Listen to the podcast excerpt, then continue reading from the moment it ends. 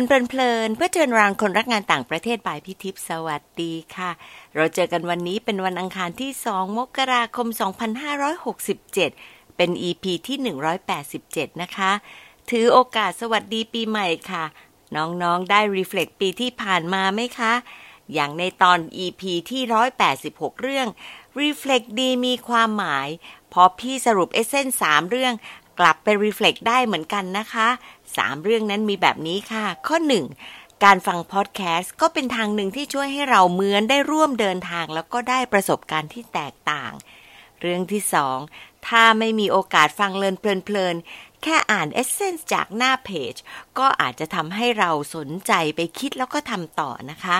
เรื่องที่สาม self reflection เป็นกิจกรรมที่เป็นประโยชน์ต่อการจับความรู้สึกของตัวเองทำให้รู้จักตัวเองมากขึ้น แล้วก็นำจุดเด่นมาใช้ประโยชน์ค่ะ เดือนมกราจะเป็นเดือนที่พี่คิดตลอดเลยค่ะว่าจะยกให้พูดคุยเรื่องฟูไบรท์อย่างเดียวเลยค่ะ เพราะว่าจะเป็นช่วงที่ Fulbright Thailand จะเปิดรับสมัครทุนที่ถือว่าเป็น signature ค่ะ คือทุนปริญญาโทปริญญาเอกที่เรียกว่าทุน TGS Thai Graduate Scholarship Program เพื่อที่จะให้มีส่วนกระตุ้นให้น้องๆที่สนใจได้ลองท้าทายตัวเอง แต่ก็มีบางคนบางกลุ่มที่ไม่นึกอยากจะเรียนระดับปริญญา พี่ปูนเองก็เลยเสนอว่าโปรโมททุนประเภทอื่น ๆ ไปด้วยเลยค่ะ มกรานี้ พี่ก็เลยจะพูดถึงทุน 4 ประเภทนะคะสำหรับคนที่เรียนปริญญาเอกในไทย ผู้ที่จะไปเรียนด้าน American Studies แล้วก็สอนภาษาไทย หรือผู้ที่จะทำวิจัยพร้อมกับนักวิจัยประเทศต่างๆ แล้วก็ทุน TGS ค่ะ EP นี้เริ่มจากทุนนี้เลยค่ะ Junior Research Program JRS สำหรับผู้ที่เรียนปริญญาเอกอยู่ในไทยนะคะ แล้วก็จบ coursework แล้ว ด้วยการลิงก์ของพี่ปูนเนี่ยแหละค่ะ พี่ได้อาจารย์ที่ได้รับทุนนี้ แล้วก็จบปริญญาเอกไปไม่นานนัก มาแชร์ให้พวกเราฟังกันค่ะ พี่ดีใจที่ได้มีโอกาสรู้จักน้องแฟร่า น้องฟูไบรท์ที่น่ารักอีกคนค่ะ อาจารย์ ดรเวโรนิก้าวิโนโต จบการศึกษาด้านวิศวเคมีใน 3 สถาบันชั้นนำตั้งแต่ปริญญาตรีที่ธรรมศาสตร์ ปริญญาโทที่จุฬาปริญญาเอกที่มหิดล ได้ฟูไบรท์ประเภท Junior Research Program JRS นี่ละค่ะ ไปที่ North Carolina State University เมื่อปี 2017 จากประวัติสั้นๆ ก็พอจะรู้ค่ะว่าน่าจะเป็นคนที่พบความชอบของตัวเอง ในด้านเคมีแล้วก็วิศวะถึงเรียนด้านนี้โลดเลยนะคะ แล้วยังจะแสดงให้กรรมการเห็นได้ยังไง จากความชอบตรงนี้ออกมาเป็นเอเซแล้วก็พอย้อนไปฟังชื่อนามสกุลฟังเป็นต่างชาติมากเลยค่ะ สมัครได้หรือเปล่าคะเพราะอะไรถึงสมัครได้ แล้วก็ฟังดูนะคะว่าอาจารย์แฟราเนี่ยผ่าน eligibility requirement เรื่องนี้ ในรูปแบบไหนยังไงเป็นกรณีพิเศษหรือเปล่านะคะ แล้วฟังดูค่ะว่าทำไมพี่ถึงตั้งชื่อตอนนี้ว่าทุน JRS โอกาส พรมแดงและนามสกุล มาฟังอาจารย์แฟร่าแชร์เลยค่ะ น้องแฟร่าสวัสดีค่ะ สวัสดีค่ะค่ะขอบคุณที่มานะคะ เรารู้จักกันผ่านพี่ปูนเนาะใช่ค่ะ ยินดีมากๆเลยค่ะ ค่ะ แล้วก็จะเป็นครั้งแรกของปีนี้เลย แล้วก็ทุกมกราเนี่ยพี่ก็พยายามจะทำเกี่ยวกับฟูไบรท์พี่ปูนก็บอกทำเรื่องจูเนียร์สิเพราะว่าอยากจะเชียร์คนมา JRS ค่ะ แต่ว่า พอเห็นชื่อแล้วพี่ก็งงมาก อะน้องแฟร่าชื่อจริงชื่ออะไรคะค่ะชื่อจริงชื่อเวโรนิก้าวินโนโตนะคะ ชื่อเล่นชื่อแฟร่าค่ะ อ่า แล้วพอชื่ออย่างนี้ปุ๊บเนี่ยจริง ๆ เป็นคนไทยหรือเปล่า แล้วก็ทำไมถึงสมัครได้ค่ะที่สมัครได้ค่ะ เนื่องจากเป็นคนไทยร้อยเปอร์เซ็นต์เลยค่ะ เรียนตั้งแต่อนุบาลที่นี่เลยค่ะ ค่ะ ถ้าไม่ใช่เป็นสัญชาติไทยนี่สมัครได้ไหมจ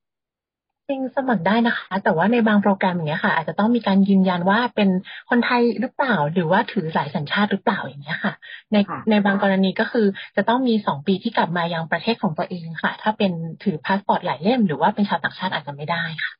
ค่ะใช่เพราะฉะนั้นต้องเช็คให้ดีเนอะสำหรับคนที่จะไปสมัครฟูไบรท์เพราะว่ามันเป็นทุนของความร่วมมือของไทยอเมริกันที่อยากให้คนไทย แต่ก็น้องๆจะไม่เห็นหน้านะคะ แต่ว่าพี่แฟร่าเนี่ยก็หน้าตาไทยนะคะพี่แฟร่าบอกว่าก็ออกหมวยอะไรอย่างเงี้ยแต่ว่าหมวยแบบไทยแหละเนาะอ่า โอเค พี่เนี่ยอยากจะถามเลยแหละว่า ที่จริงแล้วเนี่ย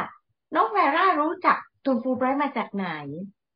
ค่ะจริง ๆ แล้วที่มหาวิทยาลัยตอนที่เรียนระดับบัณฑิตศึกษานะคะ มีโปสเตอร์ของฟูไบรท์อยู่ค่ะ เนื่องจากมาจัดสัปดาห์วิชาการใช่ค่ะ แล้วก็มีพี่ๆเจ้าหน้าที่ที่น่ารักมาก ๆ เลยค่ะ แล้วก็รู้สึกว่าคุยแล้วว่าสนใจจังเลย แล้วฟูไบรท์เองค่ะ ก็โดยชื่อเสียงของทุนแล้ว ก็เป็นทุนที่สำหรับนักศึกษาที่สนใจไปประเทศสหรัฐอเมริกาอยู่แล้วค่ะ ก็เลยมีความสนใจแล้วก็พยายามที่จะเตรียมตัวให้พร้อมสำหรับการสมัครทุนค่ะ อ๋อ มันมีชื่อเสียงจริง ๆ เหรอ เพราะว่าบางทีบอกบางกลุ่มเขาไม่เห็นรู้จักเลยเพราะสำหรับนักศึกษาที่ตั้งใจจะไปเอ่อที่ประเทศสหรัฐอเมริกาค่ะ ไม่ไม่มีใครไม่รู้จักฟูไบรท์จริง ๆ ค่ะอ้าเหรอเออฟังแล้วชื่นใจแล้วอ่าเห็นไหมชอบทำตัวเหมือนกับยังอยู่ฟูไบรท์เลยที่จริงไม่ใช่แล้ว แล้วจริง ๆ แล้วและตอนที่ทำเนี่ยเตรียมตัวยังไง เพราะว่าอ่าเล่านิดนึงก่อนว่าทุนจูเนียนี่เขาให้ยังไง JRS เนี่ย ค่ะทุนจูเนียนะคะ เหมาะสำหรับคนที่กำลังศึกษาอยู่ระดับปริญญาเอกค่ะ อาจจะเป็นปีที่สองหรือว่าปีสุดท้ายนะคะ เพื่อที่จะไปแลกเปลี่ยนแล้วก็ทำวิจัยระยะเวลาสั้นๆ ค่ะ ประมาณหกเดือน แต่ณปัจจุบันค่ะ ก็มีการขยายทุนที่ยาวขึ้น แล้วก็มีการร่วมมือกับทุนรัฐบาลด้วยค่ะอ๋ออ๋อร่วมกับทุนรัฐบาลด้วยปกอ๋อคอปกยังยังมีอยู่เนาะเพราะฉะนั้นถ้าคอปกแล้วก็หมายความว่าเราจะไปอยู่ได้ยาวขึ้นจากหกเป็นสิบสองเนาะ ใช่ค่ะ เป็นสิบถึงสิบสองเลยค่ะ อ๋อสิบถึงสิบสองโอเคค่ะ พี่ก็ห่างมานานมากแล้วพี่ก็จะหลงหลงลืมลืมความยากของการสมัครทุนอยู่ที่ไหน คิดว่าความท้าทายค่ะ เนื่องจากทุนนี้มีผู้สมัครเยอะมากๆค่ะ แล้วก็ JRS ตอนตอนรุ่นแฟเองเนี่ยเขาบอกว่ามีแค่สองทุนเท่านั้นค่ะ เราก็รู้สึกว่าโอ้เราต้องตั้งใจแล้วก็พยายามมากๆเลยค่ะ ที่จะเป็นหนึ่งในสองที่ได้รับคัดเลือก อืมแล้วก็ตอนนั้นเนี่ยหลังจากฟรีสกรีนแล้วมีคนไปสมัครกี่คนคะ จริง ๆ แล้วเหมือนกับในแอปพลิเคชันนะคะ พี่เขาแอบกระซิบว่ามีเยอะมาก แต่ว่าคนที่มาสัมภาษณ์ร่วมกันนะคะ มีประมาณเก้าคนเลยอะไรเงี้ยค่ะ เกือบสิบเลยค่ะ เราก็ยิ่งรู้สึกว่า เอ๊ะ เราจะได้หรือเปล่านะ เป็นหนึ่งในสองได้ไหมอย่างเงี้ยค่ะ อืมลูกแพร่าไม่กลัวหรือว่าจะเสียหน้า เวลาไปสอบไปสมัครเราไม่ได้อะ จริงๆ เป็นคนที่บอกตัวเองตลอดเลยค่ะว่า ถ้าสมมติว่าทำดีสุดๆแล้วนะคะ แล้วก็ไม่ได้จริง ๆ เนี่ยก็จะไม่เสียใจเลยค่ะ เพราะว่าถ้าสมมติว่าเราไม่ส่งเนี่ย โอกาสเราจะไม่มีเลยค่ะ แต่ถ้าเราส่งเนี่ยต่อให้โอกาสศูนย์จุดกว่าๆมันก็คุ้มค่ะที่จะแลกอืม คุ้มที่จะแลกเนาะอ๋อโอเค แล้วเตรียมตัวยังไงบ้างค่ะ ที่จริงแล้วเนี่ยในใบสมัครเขาจะต้อง require อะไรบ้างเอ่ย อ๋อค่ะ จริงๆ แล้วก็มีในส่วนของผลภาษาอังกฤษค่ะ แล้วก็มีในส่วนของ proposal รวมถึงการกรอกรายละเอียดใบสมัครต่างๆ ค่ะในส่วนนี้นะคะแฟก็ใช้ระยะเวลาประมาณหนึ่งปีเลยค่ะ ก็อย่างที่บอกค่ะ ครั้งแรกที่รู้จักทุนฟูไบรท์เห็นเจ้าหน้าที่น่ารักมาก ๆ ค่ะ มาประชาสัมพันธ์ที่มหาวิทยาลัย แล้วทีนี้ก็เลยไปถามเขาว่าเราต้องเตรียมตัวยังไงบ้าง พี่ๆเขาก็ให้คำแนะนำดีมากเลยค่ะ แล้วก็มีรายละเอียดต่างๆ มากมายเลย อืม ปกติคนจะกลัวภาษาอังกฤษ น้องแฟร์กลัวไหมคะจริงๆแล้วไม่ไม่ได้กลัวนะคะ เพราะว่ารู้สึกว่าในระยะเวลาหนึ่งปีเนี่ยเราสามารถพัฒนาตัวเองให้ดีขึ้นได้ค่ะ แล้วก็อย่างการสอบภาษาอังกฤษก่อนที่จะสอบเนี่ยแฟก็เตรียมตัวเหมือนกันค่ะ ก็คือทั้งอ่านหนังสือทั้งฟังทั้งพูดแล้วก็เขียนมากขึ้นค่ะ อืมทั้งที่มีพื้นฐานเป็นไตรลิงโกอยู่แล้วก็ยังต้องพัฒนาตัวเองอีกเนาะใช่ค่ะ เพราะว่าในบางครั้งถ้าไม่ได้ใช้ภาษาอังกฤษในชีวิตประจำวันนะคะเราจะรู้สึกว่าเราพูดตะกุกตะกักหรือว่าไม่ฟลูเอนได้ อืมค่ะ ถ้าไม่กลัวตรงนี้ปุ๊บ มีจุดไหนที่กลัวใน process อย่างต้องทำ proposal อะไรพวกเนี้ย เรื่องของการเขียนเอเซเรื่องของคอนเทนต์ของเรากลัวจุดไหนไหมคะจริงๆแล้วค่ะอื มค่ะจริงๆเมื่อก่อนนะคะเหมือนได้ยินมาว่าทุนฟูไบรท์เนี่ยจะเหมาะสำหรับผู้ที่เรียนสายศิลป์ค่ะ แล้วก็อาจจะไม่ค่อยให้กับสายวิทย์มากเท่าไหร่นะซึ่งจริง ๆ แล้วมันเป็นความเชื่อที่ผิดนะคะเขามีเอ่อให้โอกาสทั้งคนที่เรียนอยู่ทางด้านสายศิลป์แล้วก็สายวิทย์ค่ะ ดังนั้นเราก็พอเห็นว่าเขาให้สายศิลป์มากกว่า ก็ยิ่งต้องทำโปรไฟล์หรือว่า proposal ให้แน่นขึ้นค่ะ มีนะคะที่เข้มข้นขึ้น เข้มข้นยังไงทำยังไงที่จะให้รู้สึกว่ามันเข้มข้นขึ้นได้ ค่ะจะต้องมี objective ของ research ที่ชัดเจนค่ะ ว่าเราไปทำอะไรบ้าง หรือว่ามีเครื่องมืออะไรบ้างที่ใช้ได้แค่ที่ประเทศสหรัฐอเมริกาแบบนี้ค่ะ ก็คือการเขียนที่ชัดเจนมีภาษาที่ตรงไปตรงมาตรงประเด็นนะคะจะทำให้เรารู้ได้ยังไงว่า objective เราชัดเจน โอ้ตลกเนาะถามแบบนี้ตลกเนาะแต่ว่าบางทีเรามีความรู้สึกว่า มันชัดแล้วคนอื่นไม่เห็นรู้สึกว่าชัด เออ เราเรา verify ยังไงว่ามันชัด ค่ะอาจจะโชคดีหน่อยค่ะที่เป็นสายวิทยาศาสตร์ค่ะ ดังนั้นเวลาการดำเนินการเนี่ยก็จะเอ่อ based on ตัว fact ใช่ไหมคะ เรามี objective ชัดเจนว่าขอบเขตของการศึกษาเราอยู่ที่ตรงไหน หรือว่าจะศึกษาปัจจัยใดบ้างแบบนี้ค่ะ ก็จะเห็นเป็นรูปธรรมมากขึ้น ถ้าว่าไปก็คือประโยชน์ของสายวิทย์จริงๆเลยเนาะมันเป็น fact driven อะเออเออตรงนี้มันก็จะช่วยมากขึ้น แล้ว essay เขียนยากไหม จริงๆสำหรับคนที่พูดไม่ค่อยเก่งแบบแฟร์นะคะ หรือว่าคนที่ไม่ค่อยแสดงออกนะคะ essay ก็เขียนยากประมาณหนึ่งเลยค่ะ ใช่ค่ะ แต่ว่าเหมือนกับการฝึกฝนบวกด้วยนะขณะนั้นนะคะ เรามีความตั้งใจที่จะพัฒนาตัวเองอยู่แล้ว เราต้องเขียนเล่ม proposal อยู่แล้วอะค่ะ ก็เลยทำให้ในช่วงนั้นนะคะ ก็มีความกล้าที่จะเขียนเอเซมากขึ้น แล้วก็ทำให้เอเซดีขึ้นค่ะอ๋อไปให้คนอื่นอ่านด้วยไหม จริงๆนะช่วงนั้นนะคะเนื่องจากต้องสอบ proposal ใช่ไหมคะ ก็จะมีท่านอาจารย์ที่ปรึกษาค่ะ แล้วก็อาจารย์ที่ปรึกษารวมค่ะ ที่ช่วยอ่านด้วยค่ะอืมแล้วท่านแนะนำเยอะไหมคะอ๋อท่านจะแนะนำว่าให้เขียนให้ชัดเจนอย่างเงี้ยค่ะ ว่าขอบเขตการศึกษาคืออะไร อธิบายสำหรับเอ่อพวกเมธอดอะไรต่างๆ ให้เรียบร้อยแบบนี้ค่ะทำให้ผู้อ่านเข้าใจได้มากขึ้น และเห็นถึงประโยชน์ของงานวิจัยของเราค่ะ อืมตอนนั้นเนี่ยไปที่มหาวิทยาลัยไหนนะคะ ค่ะแฟไปแลกเปลี่ยนค่ะ ที่มหาวิทยาลัย North Carolina State University ค่ะอ่าทำไมทำไมอ๋อค่ะ จริง ๆ ตั้งใจที่จะเลือกที่นี่เลย เนื่องจากที่ North Carolina ค่ะ เป็นรัฐที่เป็น Research Triangle ค่ะ ประกอบไปด้วยสามมหาวิทยาลัยที่ดังเรื่องของการวิจัยค่ะ อันแรกก็คือเป็น UNC นะคะ ที่เป็น Chapel Hill ค่ะ แล้วอันที่สองก็คือ Duke แล้วที่สามก็คือ NC State ค่ะ อืม ค่ะ เพราะฉะนั้นตรงนี้เนี่ย มันก็ justify ทันทีเลยว่าของเราเนี่ยซาวมาก เนื่องจากว่ามันตรงเป๊ะอะไรอย่างเงี้ยใช่ไหมคะใช่ค่ะไอการเลือกตรงเนี้ย ที่บอกว่าโหเป็นสามหาวิทยาลัยตรงนี้ ใครเป็นคนบอก หรือว่าเรา research หรือว่ามาจากอะไรบ้างทำให้เรารู้ว่าน่าไปค่ะจริงๆ ตอนแรกคือ research หนักมากเลยค่ะ แล้วก็พยายามหาอ่านจาก paper ใช่ไหมคะ ก็จะ search ชื่ออาจารย์ที่ปรึกษาที่ทำงานใกล้เคียงกับของเราแบบนี้ค่ะห รือว่าเป็นท่านที่เราสามารถเรียนรู้กระบวนการคิดได้หลายๆอย่างค่ะ อืมแล้วติดต่ออาจารย์ยังไงคะเขาถึงรับจริง ๆ ก็คือตั้งใจเขียนอีเมลอย่างดีไปเลยค่ะเพื่อที่ต่อที่จะติดต่ออาจารย์ที่ปรึกษาโดยตรงเลยค่ะอ๋อ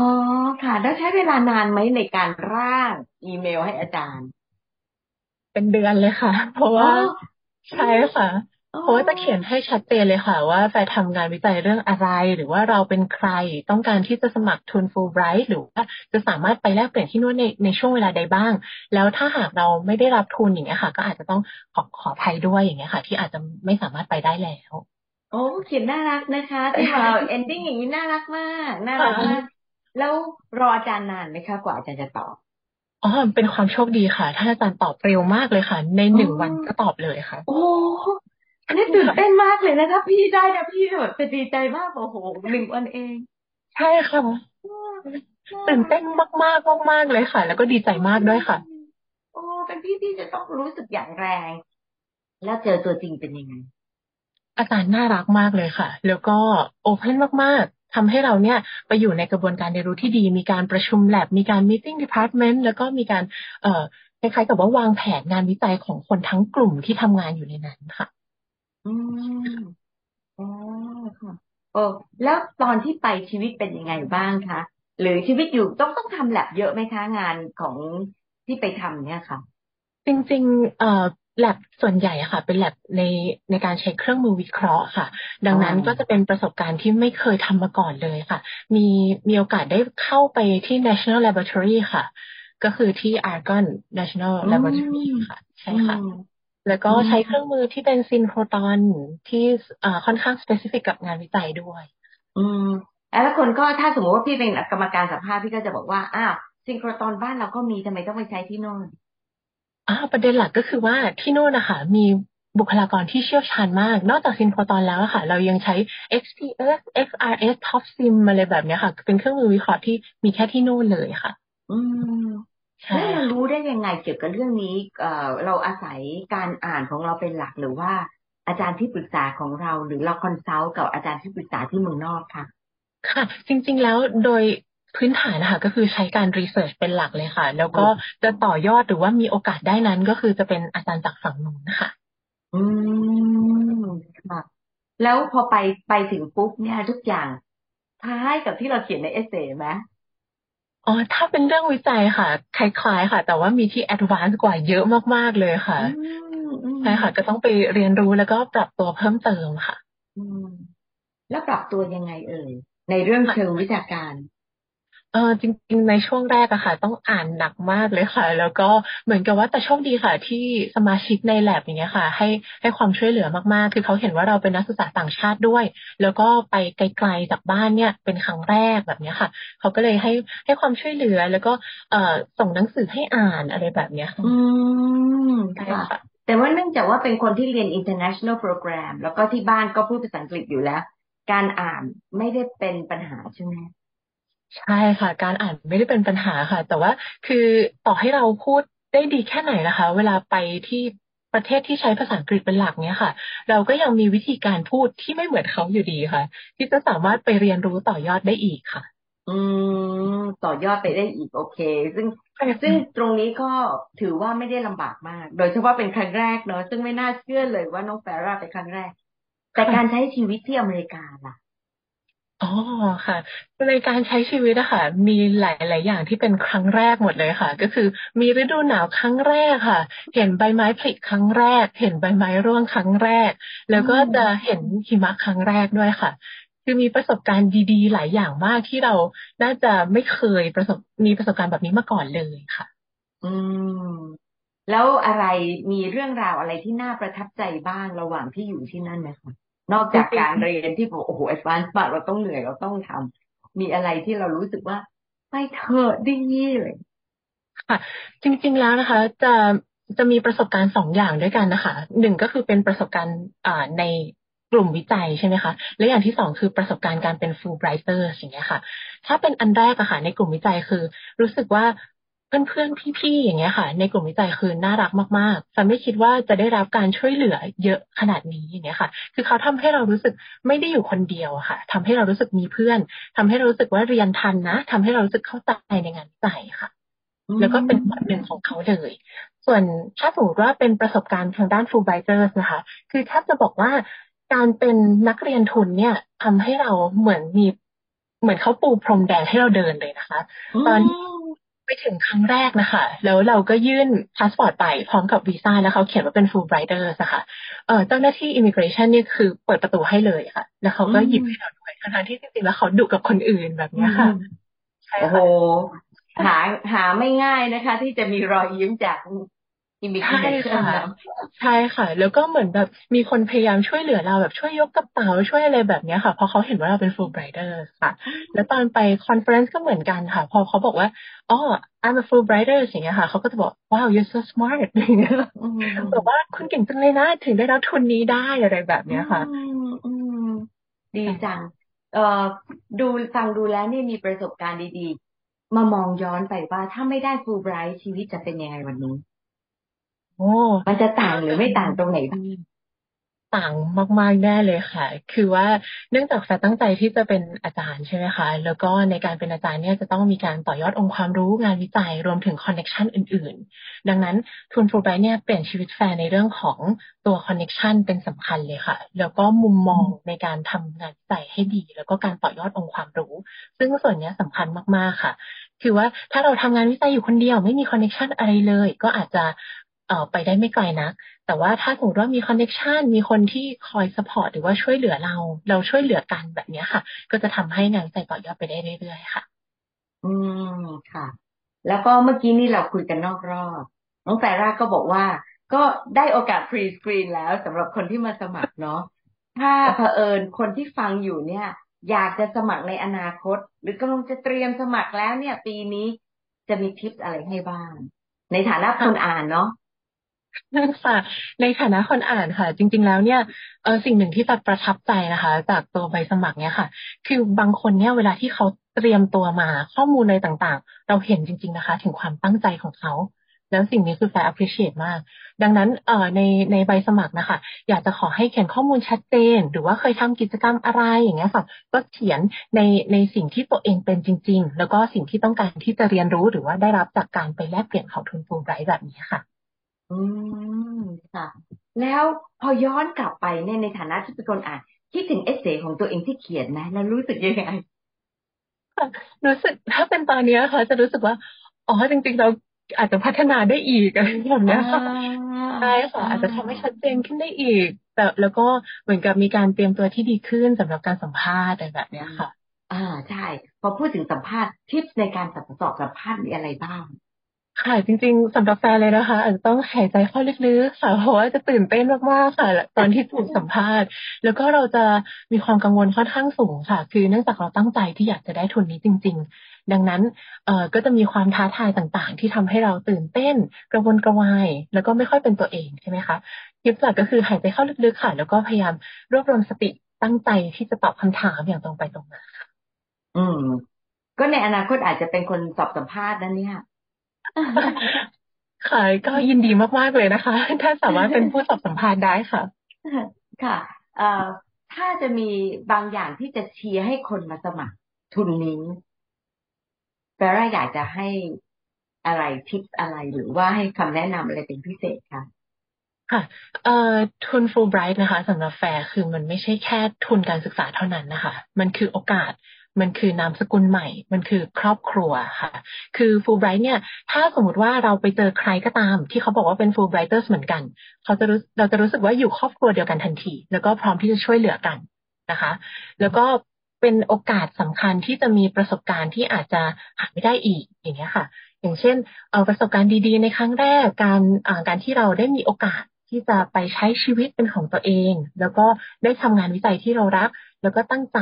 ปรับตัวแบบนี้ค่ะ เพื่อที่จะทำให้เกิดกระบวนการเรียนรู้เพื่อพัฒนาตัวเองแปลว่าสิ่งนี้เป็นสิ่งที่สำคัญมากๆ แล้วก็เป็นเรื่องที่ดีมากๆเลยค่ะ ที่ไปได้จากทุนฟูไบรท์คือฟูไบรท์นะคะ ในการที่ได้ทุนเนี่ยมันคือความภาคภูมิใจอย่างหนึ่ง ที่จะติดตัวเราไปตลอดนะคะ คือความภาค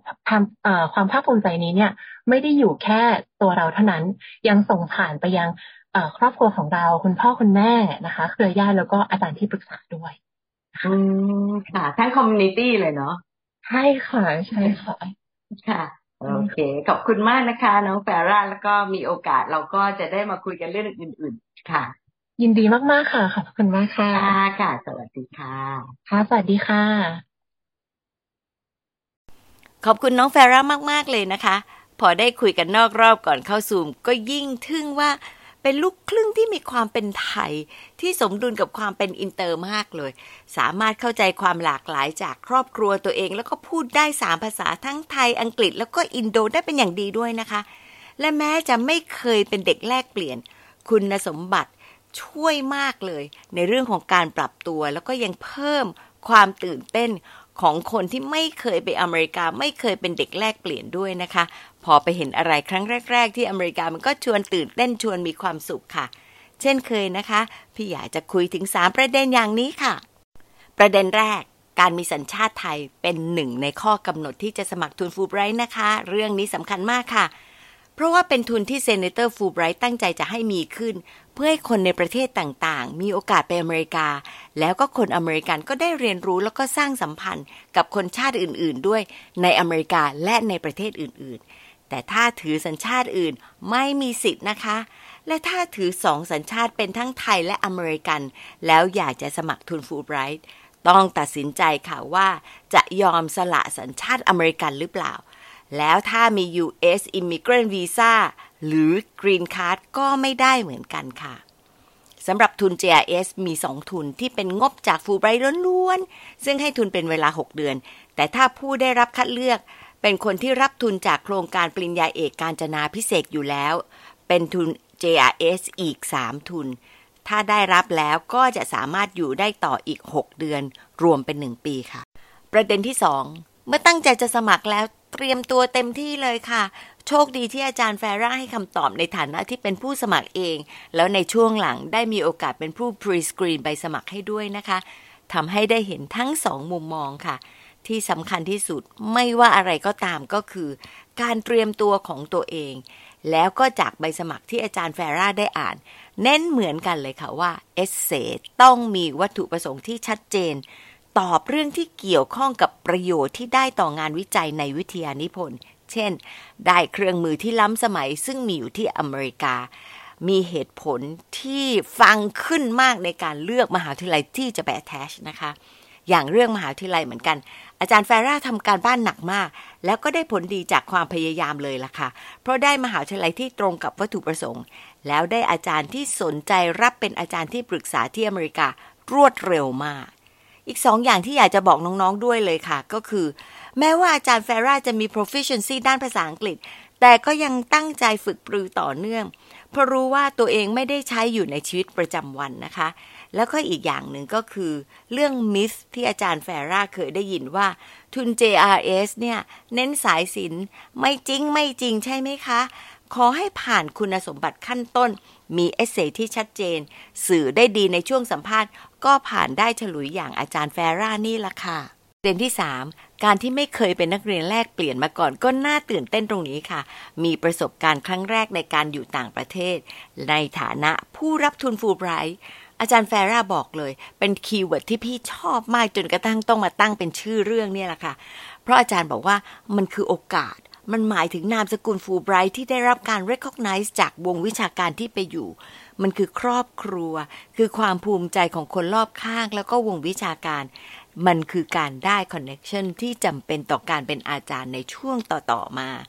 พอกลับมา